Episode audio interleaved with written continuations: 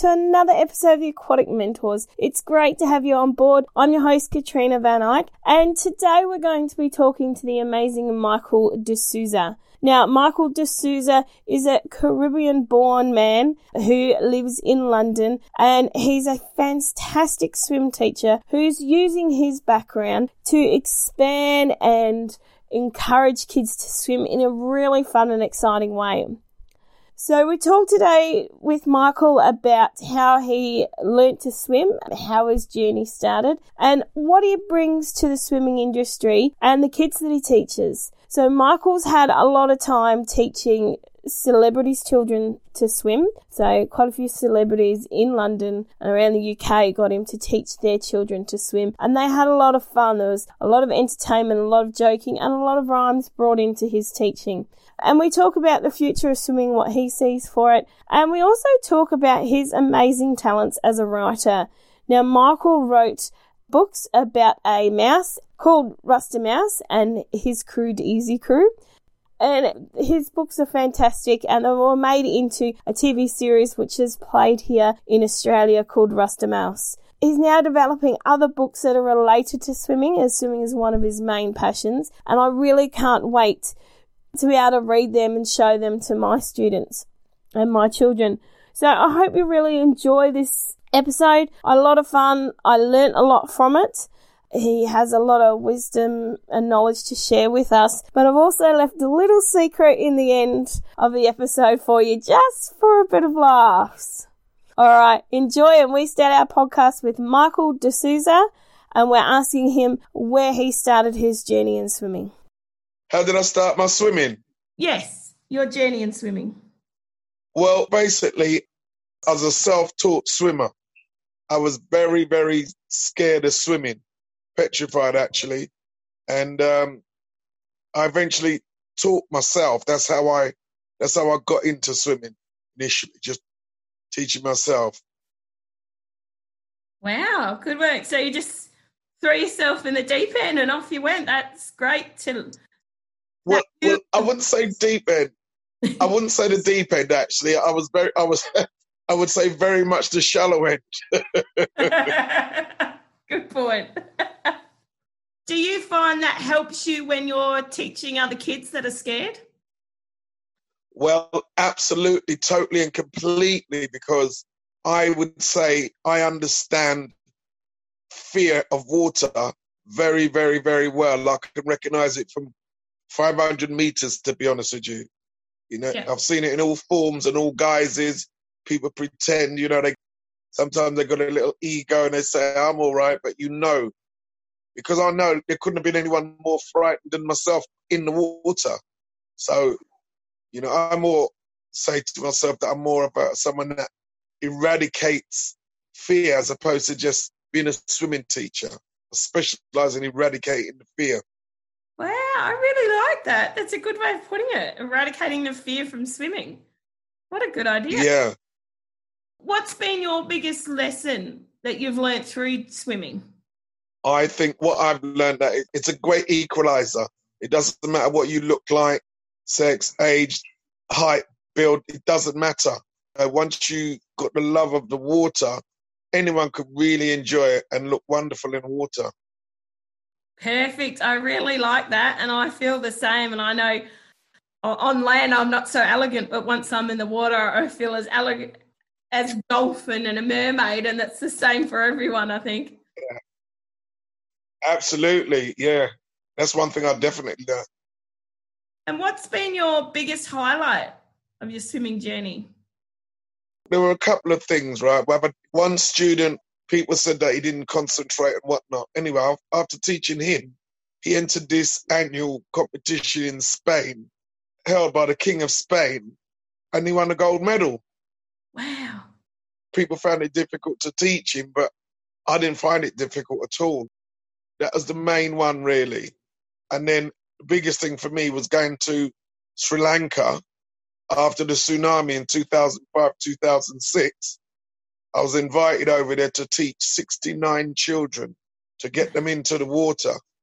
Yes, that was a big highlight. Wow, 69. And that would be very well, the whole fear factor involved in that would just be amazing to be able to push them through that and get them in. Yeah, completely. And the thing is, some of them hadn't been in the water before. Some of them were going to return to the water, but equally as well, they'd never been in a swimming pool. And fortunately for us, there was uh, one of the people that sponsored me.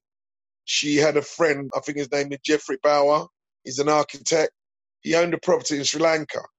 So I asked if we could use the swimming pool and took the students in there. It's the first time they'd ever been in a swimming pool. And I managed to get 65 of them in that week in the swimming pool, in the deep end, every one of them. Wow. Yeah. What an achievement. Yeah, it was fantastic. That's great. And that shows a lot to the power of swimming and your teaching skills and what you've been able to do to be able to get people in there, and especially not coming from Sri Lanka and having to deal with sort of the cultural background and be able to get them in the water and get them skills. That's fantastic. Yeah, it's quite interesting as well because obviously there was a language barrier, but what I decided to do was try to have a common language that neither of us knew too great, which was Italian. so when they, you know, when they did something, I'd say "fantastico, bravissimo," and they loved it. what a great way of looking at it! I've never thought of something like that. Because yeah, everyone knows. Because they don't, they don't speak my language. I don't speak their language. Do you know what I mean? Let's go in the middle. You know, it's like that. Yep. Oh wow, so smart. So, oh no wonder the kids relate to you so well to be able to just think outside the box like that. Yeah, that's what you got to do with children. You know, you have to, you have to think outside the box, and also you mustn't be predictable. Because I think when you're predictable, it could be a bit boring. You know. Yeah, that's right, and that's the thing. I think for teachers, a lot of swimming has to be repetitive because that's how kids at that age learn but it's about being repetitive with the skills, but the way you teach it being different. Absolutely. I, I look. The thing is, right. At the end of the day, when you're swimming, your arm bends and straightens, your legs bend and straighten or kick up and down. They don't do much else, yeah? Yes. So it's how many different ways you can persuade someone to do that. So, and being, dealing with children, their whole world is about play. You've got massive scope there. So, you know, it's just a blank canvas really that you just fill up. That's brilliant. Yeah. Wow, that's great thinking. And that is it. They are a blank canvas, and swimming is something that we can fill their lives with and expand in so many ways. It becomes, you know, a lot of people I've spoken to have said that swimming it's not just confidence in the water, it's confidence in their whole life as well.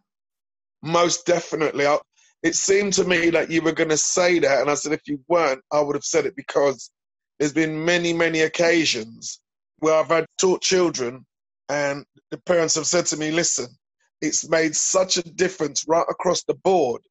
It's lifted up their confidence in every aspect of their life, which is brilliant, you see. Yeah, it is great. And I find that here in Australia because we're such a water based society that, I mean, there's so many different aquatic sports and even you know people go on holidays to the beach people go on holidays to the rivers and they water ski and they jet boat and they do all sorts of things like that.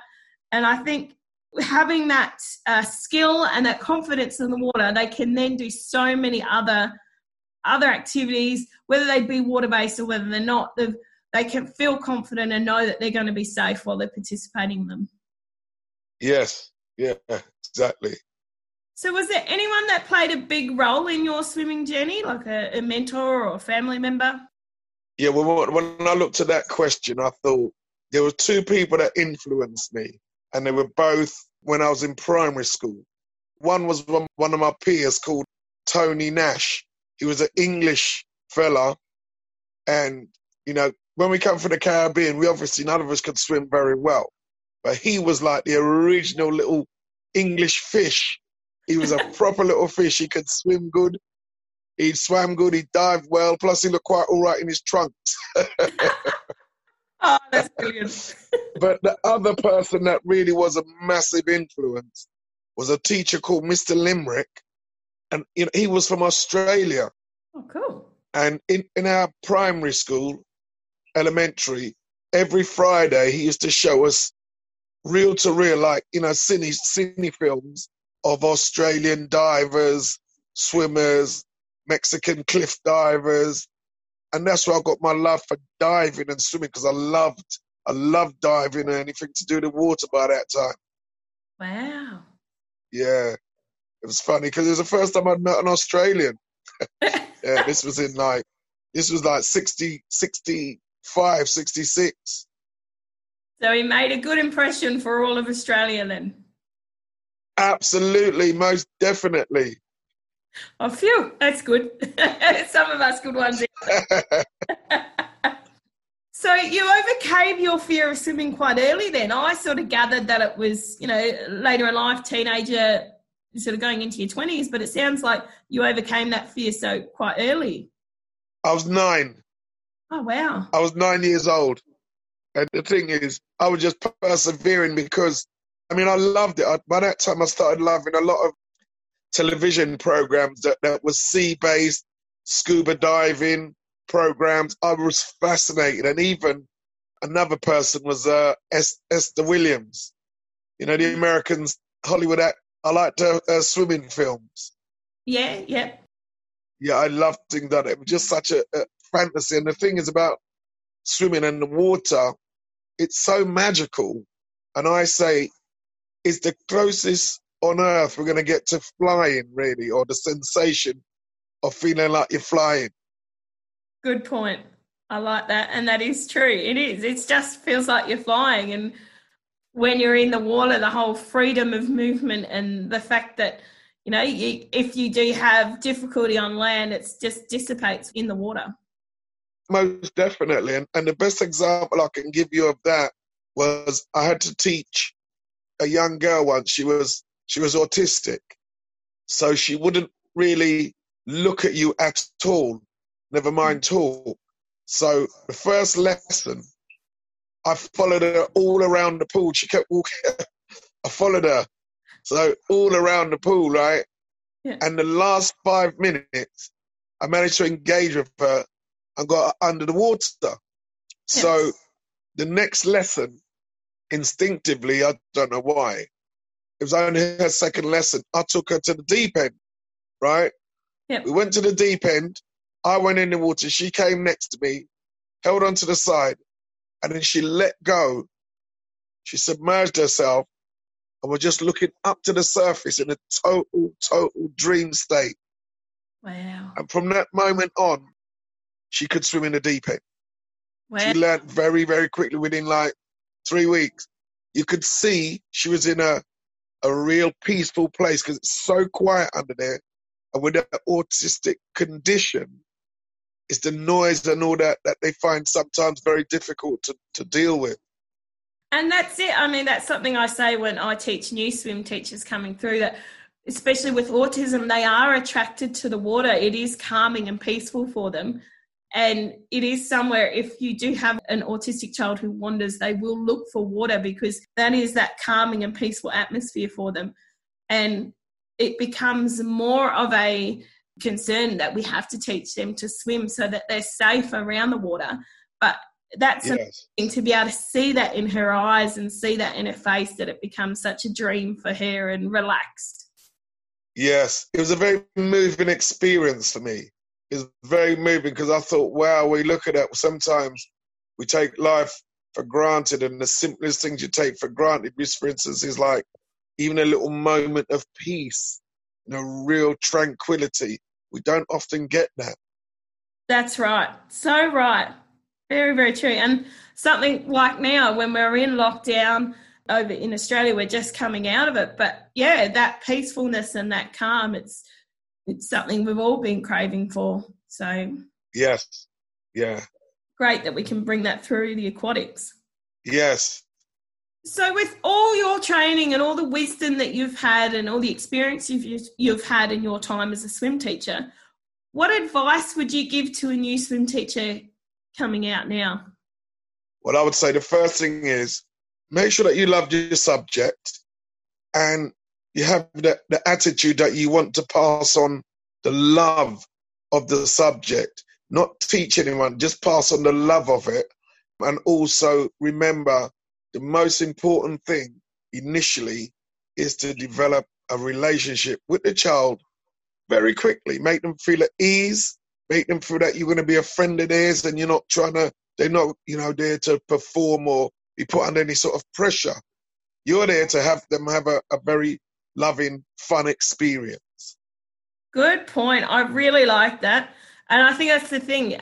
I know for me, you do get that relationship with kids that you do become like a friend to them. And if you can put them at ease, the whole process of swimming and learning to swim becomes a lot easier for them. Absolutely. And I'll tell you one thing as well. I think that I've found has been lacking in a lot of teachers over the years that I've observed, right? They seem to be a bit worried about making themselves look ridiculous in front of a child. Yeah. You know, like one of the things I'll say to children, you know, I don't want I don't want you to splash me. Well, you know what's coming next, don't you? Yeah. You know, you know, especially if it's a little child that's nervous, because children want the little power. They want the power over adults to do something that an adult will say, well, oh, you know, make you sit up and listen.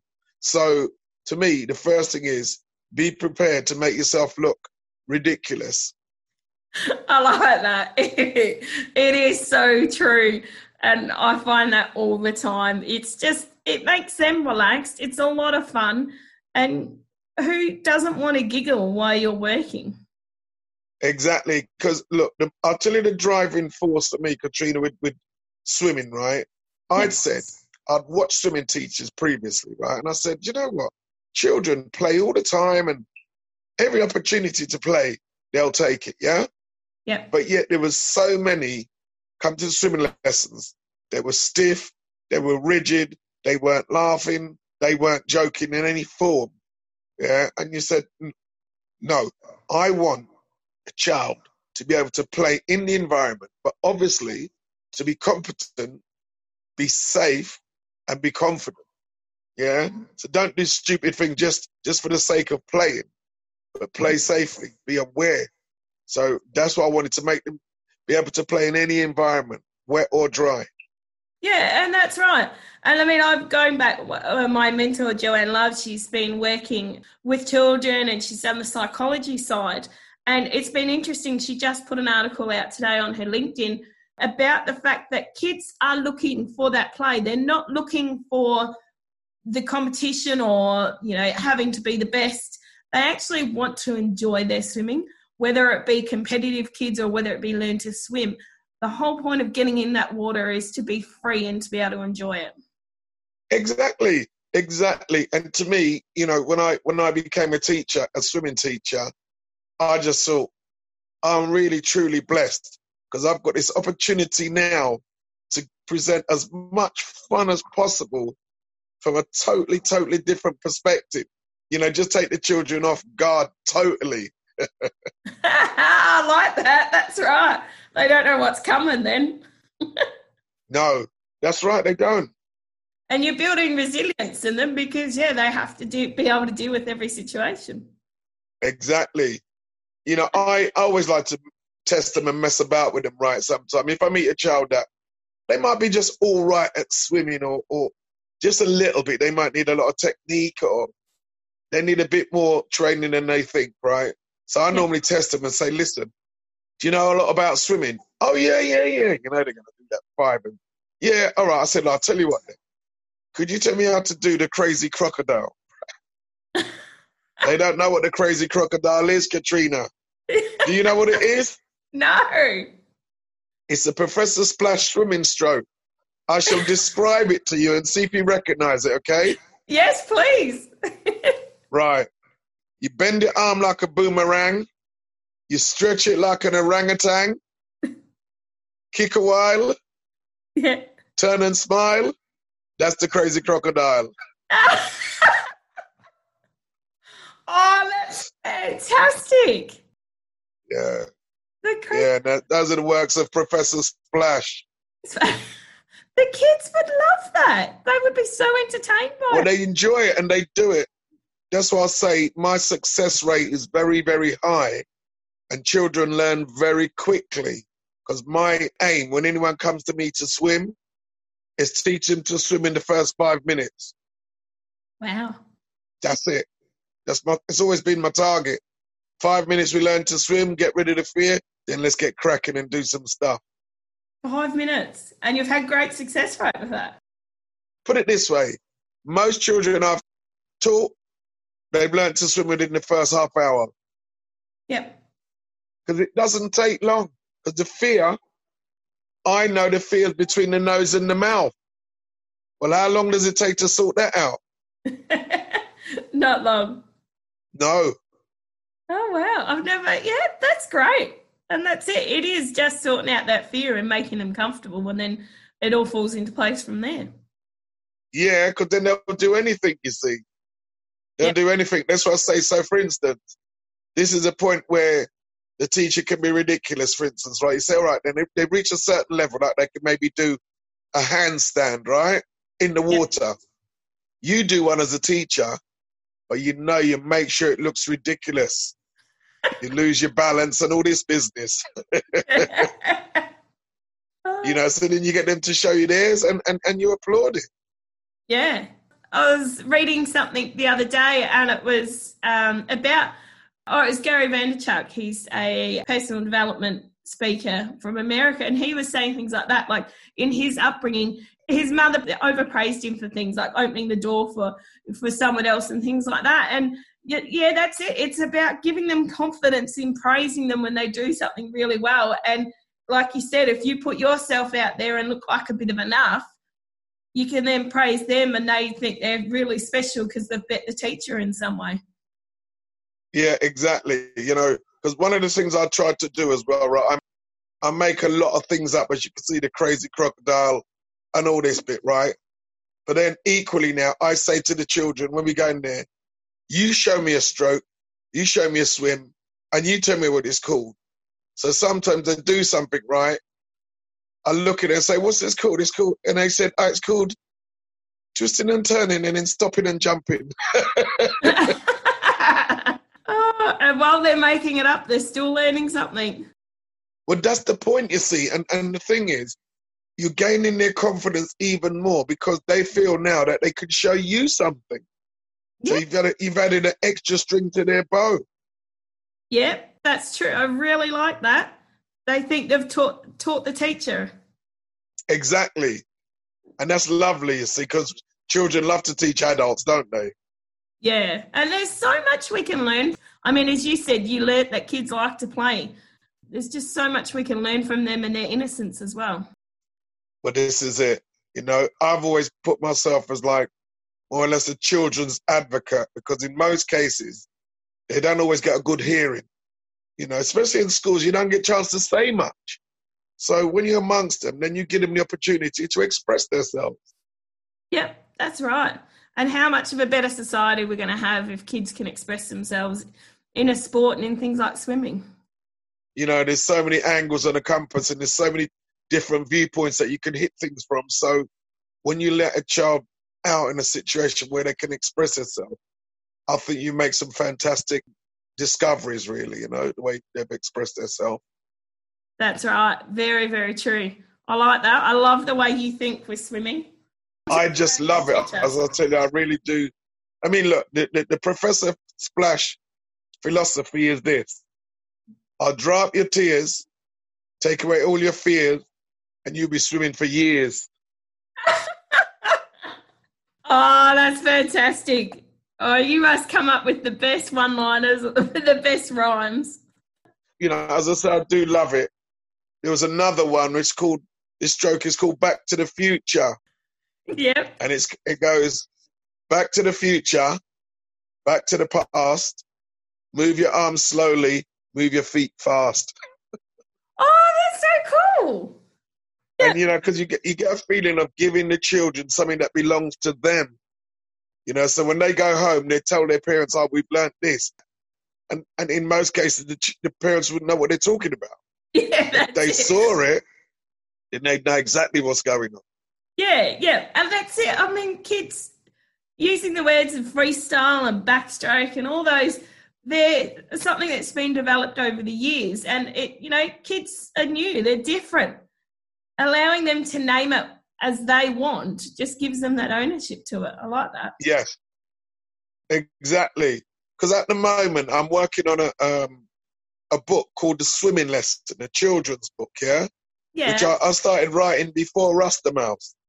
oh wow. It's, it's about two teachers that teach in this tropical land, and one of them shouts and screams and believes that you know to get the children a bit nervous that'll help her. But Professor Splash sings and dances and relaxes the children. So it's a story about one particular little boy. So I'm I'm still working on it at the moment. Yeah. Oh, that's fantastic. Oh, well, we'd love to hear when it's all done and we can promote it for you because that sounds like a great story for a lot of kids. because there's no swimming story, you see. But what I intend to do with this story is obviously is put in some technical stuff, but not in a technical way. So so it's, each story would teach a different stroke, but in a technical technical way. You know, it's like the first one is about the front crawler. That's really good. And it'll be great to use for, you know, swim schools and things like that.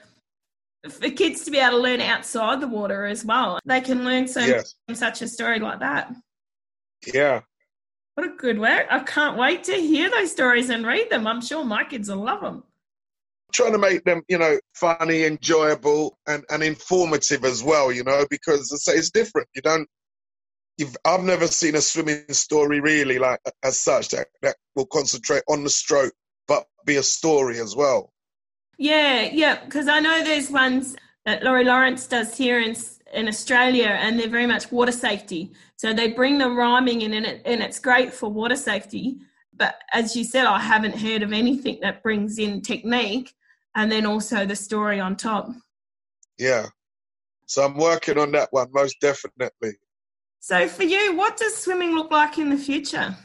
I think sadly in England it's it, it's sort of in decline really because they're cutting back in schools. There's only one year group goes for one term. Oh They don't swim throughout the year and they don't swim through the whole school. When you reach a certain year, then you go have one semester of swimming. So to me, it looks quite grim for children. I think more people are getting into open water swimming, but I think less children are encouraged in swimming at the moment. So I feel quite mm. sad about that. Yeah, have you had an increase, or do you think there is an increase in private swim school, or is it just at that age they're just not getting involved? Yeah, it, it's the age really. It's not so much. Most of the leisure centres offer swimming lessons. Most mm. leisure centres, but as I said, they seem to be in a bit of decline because the amount of children that go to school doesn't reflect amount of children that get the opportunity to swim. Oh, ah. that's sad. I mean, that's something Australia is finding quite difficult as well. And we've luckily in a, a couple of states have brought in, well, they hope to be mandatory swimming lessons, but highly recommended for schools to do swimming lessons. Right. But again, that's a lot of them are only over a certain period of time. Yes. All primary school levels participate, so at least for a certain amount of time, these kids are getting yearly swimming lessons. And it's unlike that here, you see, unfortunately. So it's only one year group, I think it's year three or year four, and that's it. And when you swim then, that's the only time. Which it can be such a wonderful activity. But one of the things I've noticed, the leisure centres charge the schools a lot of money. Uh, yeah. They charge them a lot of money, which is really ridiculous, you know. Yeah. They can just say, listen, if you do it a really reasonable rate, then you'll be fully booked. Hmm. But if you, you if the school's paying a lot, a lot of money for a little short session, they can't afford to send everybody. No, that's it. Yeah, a lot of schools around here as well find it difficult because of well travel and the costs, and it adds up for schools. So, Yeah, it does because they've got to spend money on other things. mm. so it'd be better to offer sort of more quantity of lessons. I would have thought at a cheaper rate. I would say so. Yeah, definitely. No. So, looking to the future, how do you think, as an individual or an industry, can we promote and develop Learn to Swim and encourage more participants, but with less funding? Maybe, maybe it could organise like encourage family swimming. Yeah, I like that. And you're dealing with families, and so their confidence is built up through familiarity. They know the members of the family, and you know, just basic, simple things. So they can have little bits of information for families and little groups. You know, and you can afford. You know, you don't have to charge the earth or something like that. And then you find that less children will necessarily go to swimming lessons or paid if people can't afford them. More children will be taking part in the swimming. Mm. So I said from that point of view, and it's a bond for the family anyway, isn't it? Yeah. And what a perfect learning space when you've got the parents and other siblings involved.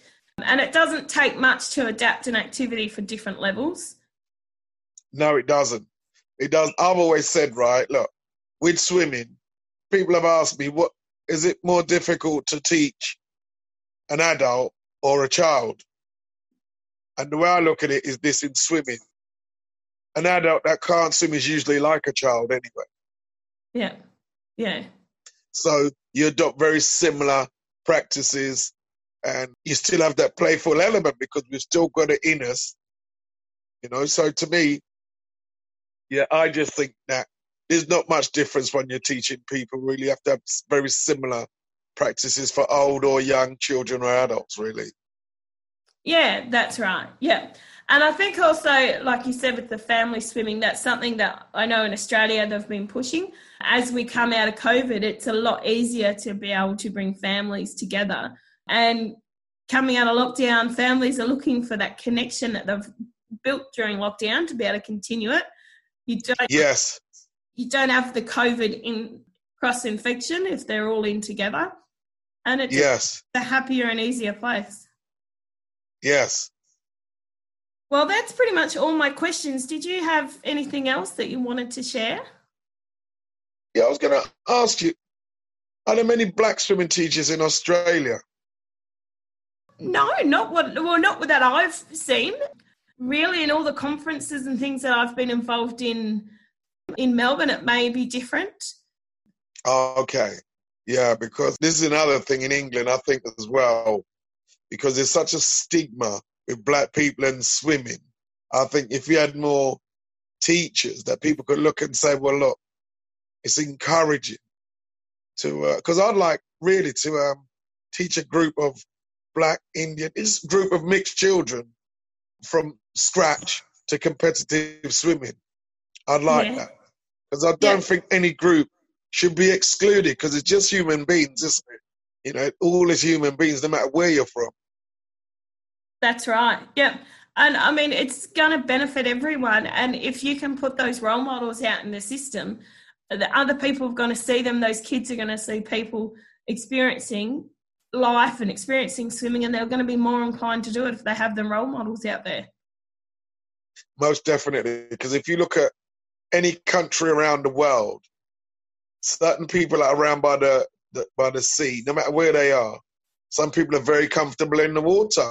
In a lot of countries, they are comfortable. It might not be a, a, a sort of national activity, but like as I said, like for instance, in Sri Lanka, the people are very. Some of those people are very comfortable around the water. Some of them were very, very comfortable, the fishermen.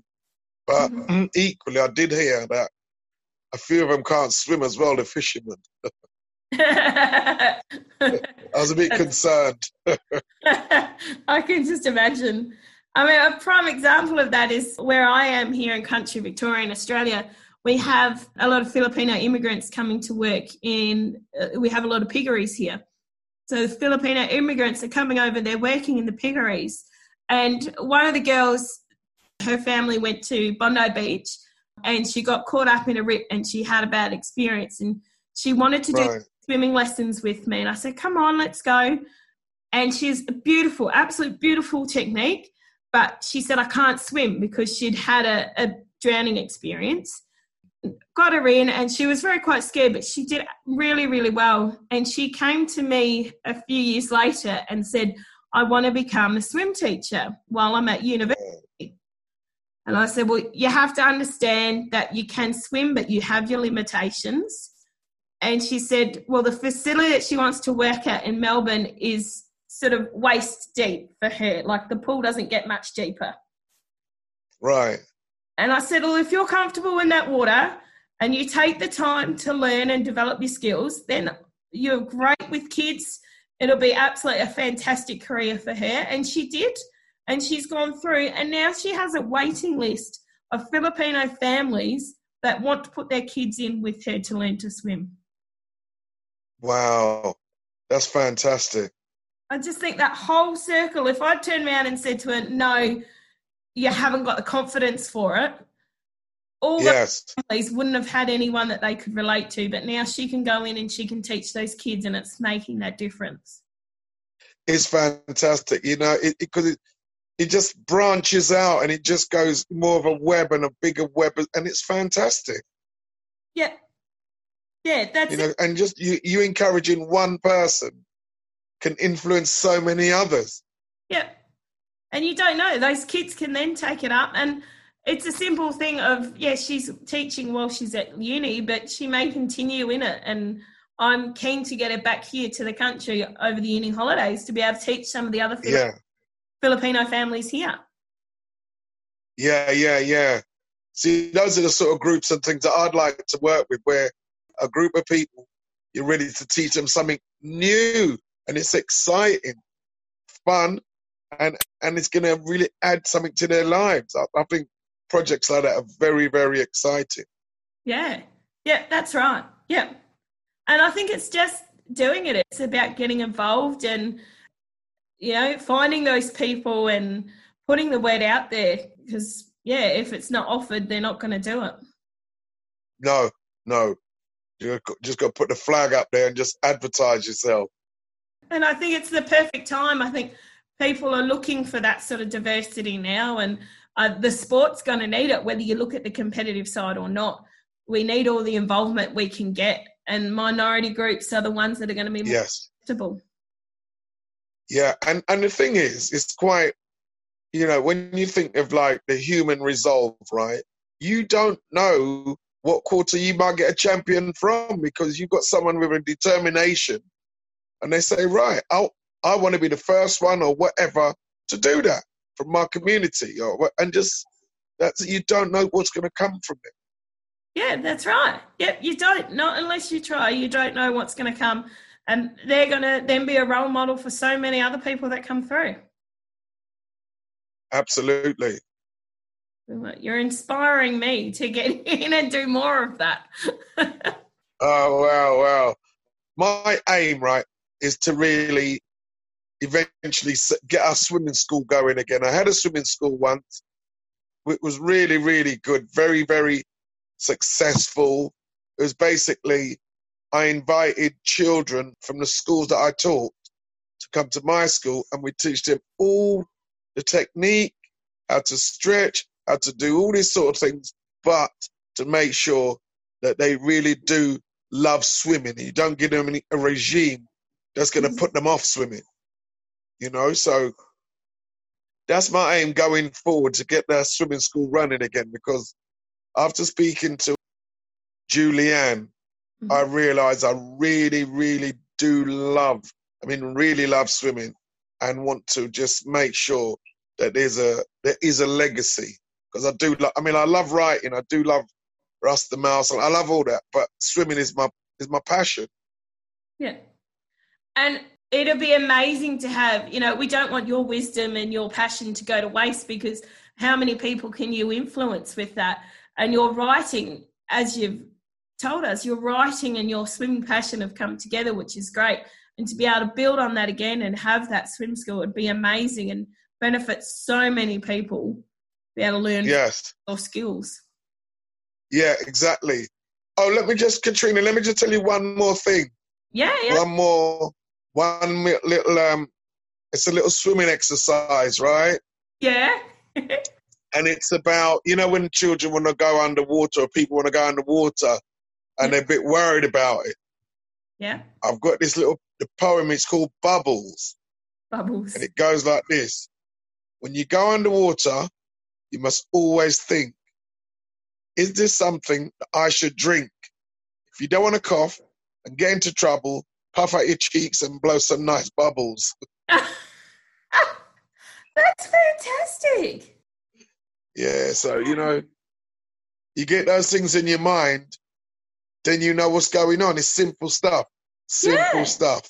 And so relatable. Kids are going to understand that really well. And it's not telling them, it's not directing them, it's just making them think. Exactly. Because you don't want to keep giving instructions, instructions, instructions. It's about anything on this earth, right? When you start to think about it, then you start to feel it. Because it's the thought that ignites the feeling. So if you say, you know what, I'm really looking forward to this, then you're going to enjoy it. You're not going to approach it with any sort of fear or any sort of trepidation. Your mind is alert. Yeah. That's great. I love it. You need to write a book about these, all these little poems and stories you got, these tidbits. That's going in the swimming lesson. It's going Oh. in the book. Beautiful. So, so all these different things, yeah, Yeah. all the different elements of learning to swim, the you know, the floating, the treading water, the you know, all different elements are going to be there, Oh, but in a story form.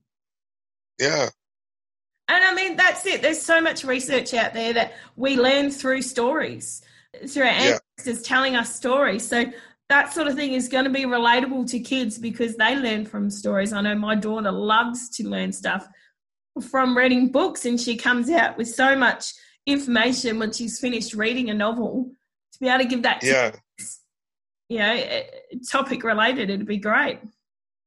yeah, yeah, yeah. No, well, I'm working on that, and you've encouraged me, and Julianne is encouraging me. So that's my next. Well, I'm working on one other book, so I'm going to be working on two books in tandem. A little, a little rhyming book. Yeah. and the, and the little swimming book because I've got a little character called Little Bruv. Ah, oh, that's fantastic. Yeah, yeah, yeah. You know, so because you want to deal with the children from all points of view, don't you? You know, you want to have a little fun, and because I like the book is about rhyming, because basically it's designed. The rhymes are put out there. They're meant to be recited aloud. So even though you've got them in the book, you've more got them in your head. You know, like all the little nursery rhymes that we have over the years and years and years. Yeah. Just trying to write some new, some new fresh ones for the modern day children. You know, Good idea. I like that. yeah, Yeah, something a bit more relatable. Exactly. You know, because all this, what do you call it, all little Miss Muffet and maybe had a little lamb and all that business. It doesn't make sense. No, and I don't think parents like it either. I mean, they don't engage to it as much as something that's more relatable to this day and age. Well, that's right. I'm going to leave you with one because I know we got to go soon. I'm going to leave you this one. Yeah. Given that we're going through this crisis, this is called health and safety. Yeah. Right. And it goes like this Whatever you pick from your nose, please don't wipe it on your clothes. Please don't flick it on the floor or try to kick it out the door. Please don't roll it in a ball and try to stick it on a wall. Please don't wipe it on your sleeve. Try to find a tissue, please.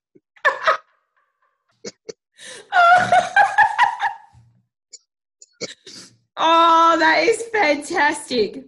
Oh, Yeah, so it's, I love it. it's a whole book of those. It's a whole book of rhymes like that.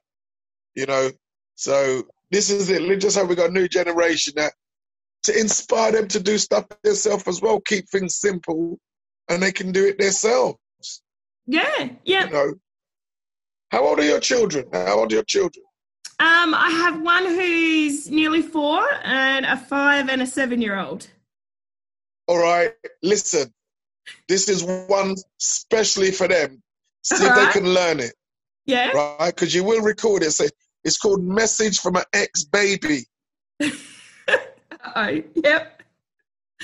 Right, you ready? Yeah, I'm ready. I will tell you why I'm happy. I no longer wear a nappy. I no longer use a dummy. Ask my daddy or my mummy. Oh, Yeah, you can see if they can remember that. All right, and I'll then record it and send it to you. Indeed, now that'd be fabulous. oh, they're going to love that. They're going to think it's great. Inspire so many children out there. Oh, fantastic. Well, thank you so much for that. Uh, You've been absolutely amazing, and I have learned so much. And I can't wait to see where you go from here. I think you've got so much potential and so much joy to bring to swimming. I really can't wait to see what happens, and I hope you get to fulfill all your dreams, and we'll be watching. Thank you very, very much. And I really appreciate you offering me this opportunity, actually, to talk about swimming, as I said, which is something I really, really love. Some of my, some of my views reached Australia before me. Yeah, yeah, that's right. They're coming. You're going to have to come over to follow them up. Most definitely, well, you know, I'm not going to refuse that. No, that's right. We need to get you as a guest speaker at our conferences to get us all hyped up with the rhymes. Well, I've usually got some free time. Yeah, that's it. oh, it's Uh, listen, Katrina, thank you very, very much. Thank you. It's been amazing. And if it can do something to inspire kids, and inspire swi- swim teachers to have more fun and relax, it's just great. Yeah, yeah. Say, Iron Man. Iron Man. exactly. They say Wagwan. Wagwa. Wagwan. Wagwa. It's like, what's going on? Say Wagwan. Wagwa. I remember that from your cartoon. Yeah, yeah, yeah. Yeah, Wagwan.